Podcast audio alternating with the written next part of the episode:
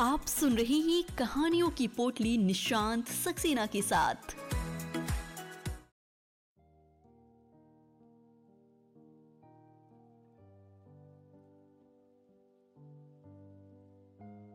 नमस्ते दोस्तों। कैसे हैं आप लोग? स्वागत है आपका मेरे पॉडकास्ट पे। मेरा नाम है निशांत सक्सेना। मैं सुनाता हूँ कहानियाँ। फिर लेकर हाजिर हूँ आपके सामने अपनी कहानियों की पोटली। और आज मेरी पोटली में से जो कहानी निकली है, उसका नाम है गुजर बसर। ये एक पंजाबी कहानी है जिसका हिंदी अनुवाद में आपको सुना रहा हूँ। तो किस बात का है इंतज़ार? उठा लीजिए अपने चाय का कप और बैठ जाइए सुकून से। आइए, शुरू करते हैं आज की कहानी। दो साल पहले, जब परमजीत अपने लंगोटिया यार सुरिंदर से मिलने इंग्लैंड आया तो उसे देख के बड़ा आश्चर्य हुआ उसमें तो किसी प्रकार का कोई परिवर्तन ही नहीं आया था। दाल, ढाल, खाना, पीना, सब कुछ पहले जैसा ही था। औपचारिक बातचीत और चाय पान के बाद परमजीत ने सुरेंद्र से पूछा तो भाई, सिंधिया, कोई हाथ पैर नहीं मारोगे अपनी ज़िंदगी की सेटिंग के लिए? ये इस प्रकार से सेटिंग नहीं बनाओगे तो ज़िंदगी कैसे बीतेगी? बॉन्ड तो साथ नहीं जाएँगे। हफ़्ते के सात दिन करने से देखो, तुम्हारा कैसा कचूमर निकल गया है। अरे, अकल के दुश्मन, अपना नहीं तो कम से कम अपने बूढ़े माँ बाप के बारे में तो सोचो। वो तुम्हारे बच्चों के समाचार सुनने में कितने उतावले हो रहे हैं। क्या बताएँ यार, चाहता तो मैं भी बहुत कुछ हूँ, पर अभी किस्मती साथ नहीं दे रही। जब ईश्वर को मंजूर होगा तो ही बेड़ा पार होगा। आदमी के बस में तो कुछ भी नहीं है। मैंने बहुत प्रयत्न किया, पर कहीं बात नहीं बनी। अच्छा तो तुमने कहीं चक्कर चलाया था? हाँ अपनी तरफ़ से तो तीर निशाने पर चलाया था, पर और क्या हुआ? कोई समस्या खड़ी हो गई थी? अरे, हमें याद किया होता तो नंगे पैर दौड़े चले आते। यार, आखिर आदमी ही आदमी के काम आता है। अभी मौका तो दो। तुम्हारे लिए तो जान हाजिर है मेरे दोस्त। मुझे तुम पर गर्व है। तुम तो बड़ी, बड़े भाई से भी बढ़कर हो। तो फिर क्यों उदास हो? कोई तो बात अवश्य होगी। छोड़ो यार। क्या करें पुरानी बातें छेड़कर? इसका मतलब कि तुम मुझे अपना नहीं समझते। ये बात नहीं है यार। मेरा सब कुछ बर्बाद हो गया।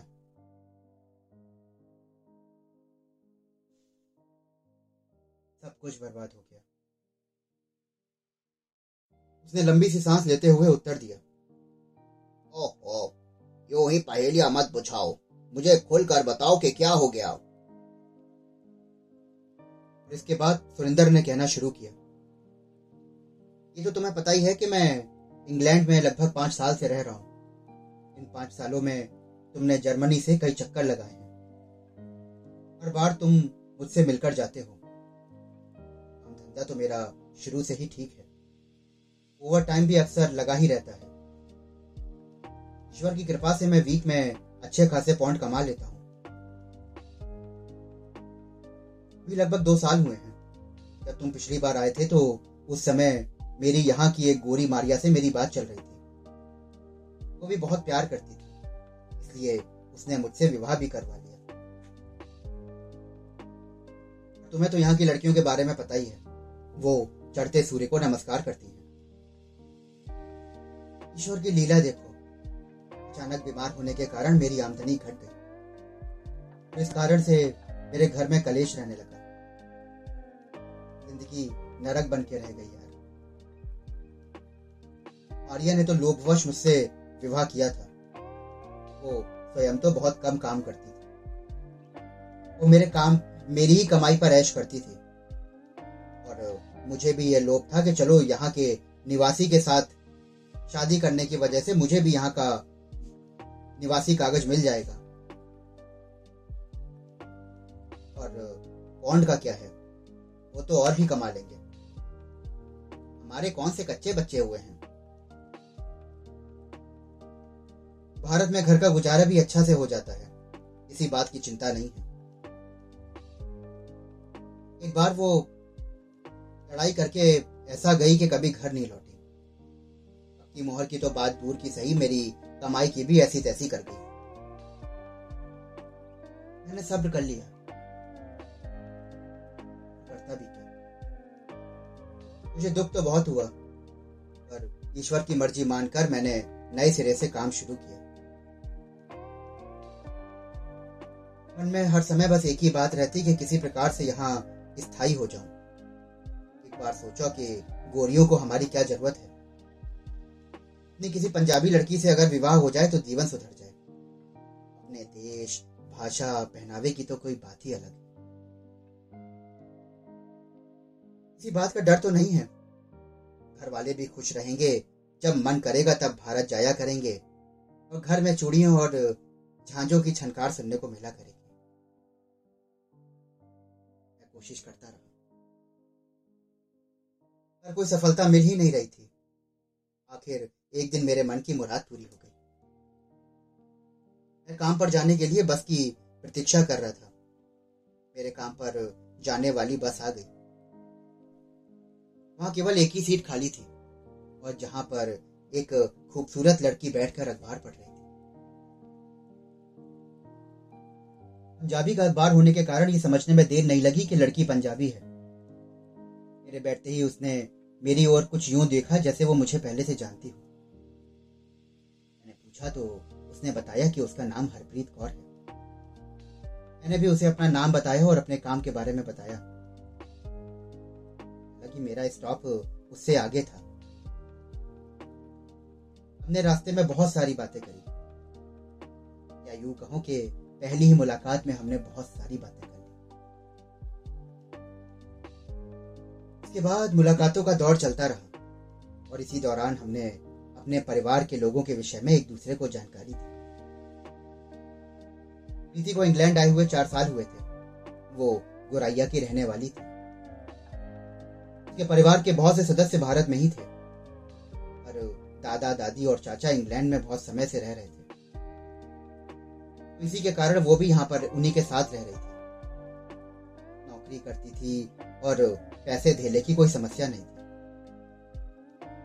एक बात थी, वो तलाकशुदा थी। उसने बताया कि उसके पति से उसकी निभी नहीं और तलाक हो गया। बच्चा कोई भी नहीं था। हमारे प्यार के चर्चे होने लगे।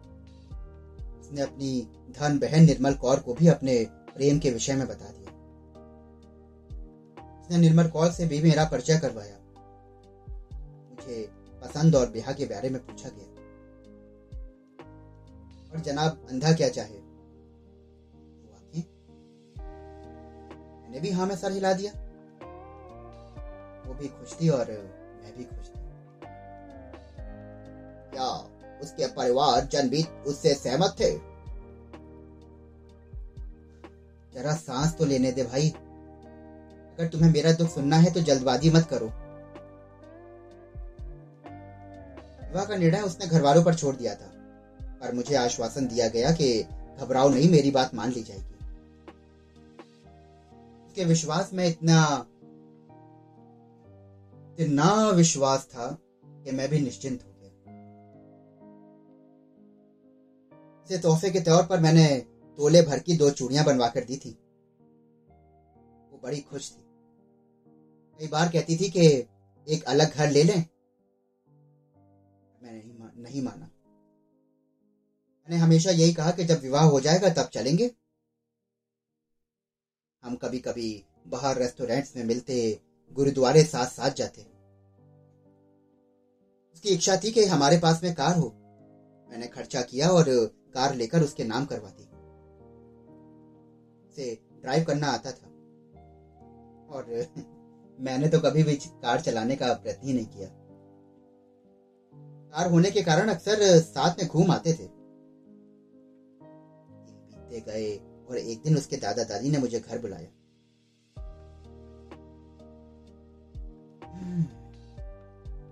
और यहाँ से शुरू होती है मेरी दर्द भरी कहानी। उसे पूछा गया कि, बेटी, तेरी बरादरी क्या है? कब से विलायत में है और इस तरह के कई प्रश्न किए गए। मैंने भी अपनी समझ के अनुसार इन प्रश्नों के उत्तर दे दिए। और अब हुआ वही जो प्रेम कथाओं में होता आया है। मुझे छोटी जाति का समझकर उन्होंने इनकार कर दिया। मैं भी सब्र का घूंट पीकर रह गया। सोचा कि ईश्वर ने सभी जीव एक से बनाए और जब भी विवाह की बात चलती है, तब जात पात के कारण इनकार कर दिया जाता इंसान के बनाए नियम भी अजीब है। के रिश्ते की बात कहीं और चल। नहीं मेरे साथ संबंधों के बारे में किसी से जानकारी हो गई तो उसका विवाह ना हो सका। और प्रीति ने अपने अन्य मित्र के साथ विवाह का चक्कर चला दिया।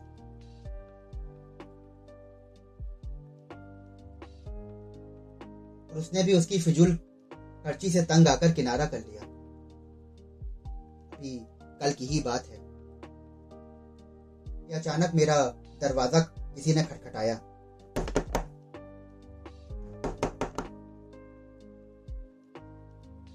मैंने मुझे दिल से उसे अंदर आने को कह दिया। वो फूट फूट कर रोने लगी। कहने लगी कि मुझे माफ़ कर दो, अब मैं हमेशा तुम्हारा साथ दूँगी। तुम्हारे बिना कोई नहीं है मेरा इस दुनिया में। मुझे उस पर यकीन नहीं आ रहा था कि जो मुझे छोड़कर किसी और के पास जा सकती है और उसके बाद आकर गलतियों की माफ़ी मांगती है, मैं उस पर कैसे विश्वास करूँ? मैंने भी उसे टके सा जवाब दे दिया। पता नहीं कब दिल में आए और छोड़कर चलती बने। आठ की आंडी बार बार तो नहीं चढ़ती। और एक बार विश्वास खोकर कभी भी बनाया नहीं जा सकता। वो निराश होकर घर से बाहर चली गई। और इस तरह मैं दोबारा मुसीबत गले में डालने से बच गया। तो परबजीत अब तो यही अच्छा है कि जब तक काम करना है करो और रुपए इकट्ठे होते ही भारत जाकर विवाह कर लो और आराम की ज़िंदगी व्यतीत करो।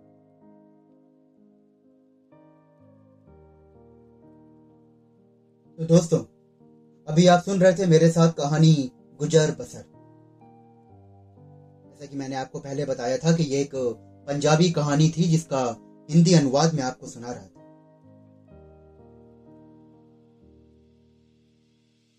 इस कहानी के लेखक थे संतोष, संतोख पुरी जी। आशा करता हूँ कि आपको ये कहानी बेहद पसंद आई होगी। अगर आपको कहानियाँ सुनने का शौक है और आप ऐसी और भी कहानियाँ सुनना चाहते हैं तो मेरे चैनल को फॉलो करिए। फिर मिलूँगा आपसे एक और कहानी के साथ।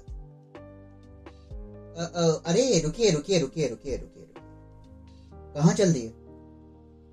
भाई आपने इतनी अच्छी कहानी का आनंद लिया है तो कम से कम एक गाना भी तो सुनते जाइए। बेशक खिदमत आपके लिए एक बेहतरीन गाना। फिर मिलता हूँ आपसे अगली कहानी में। धन्यवाद।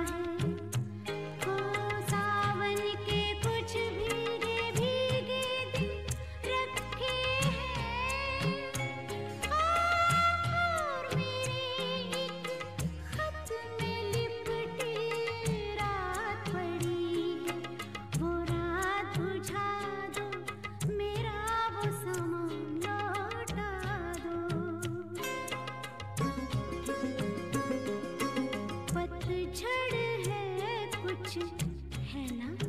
हम्म?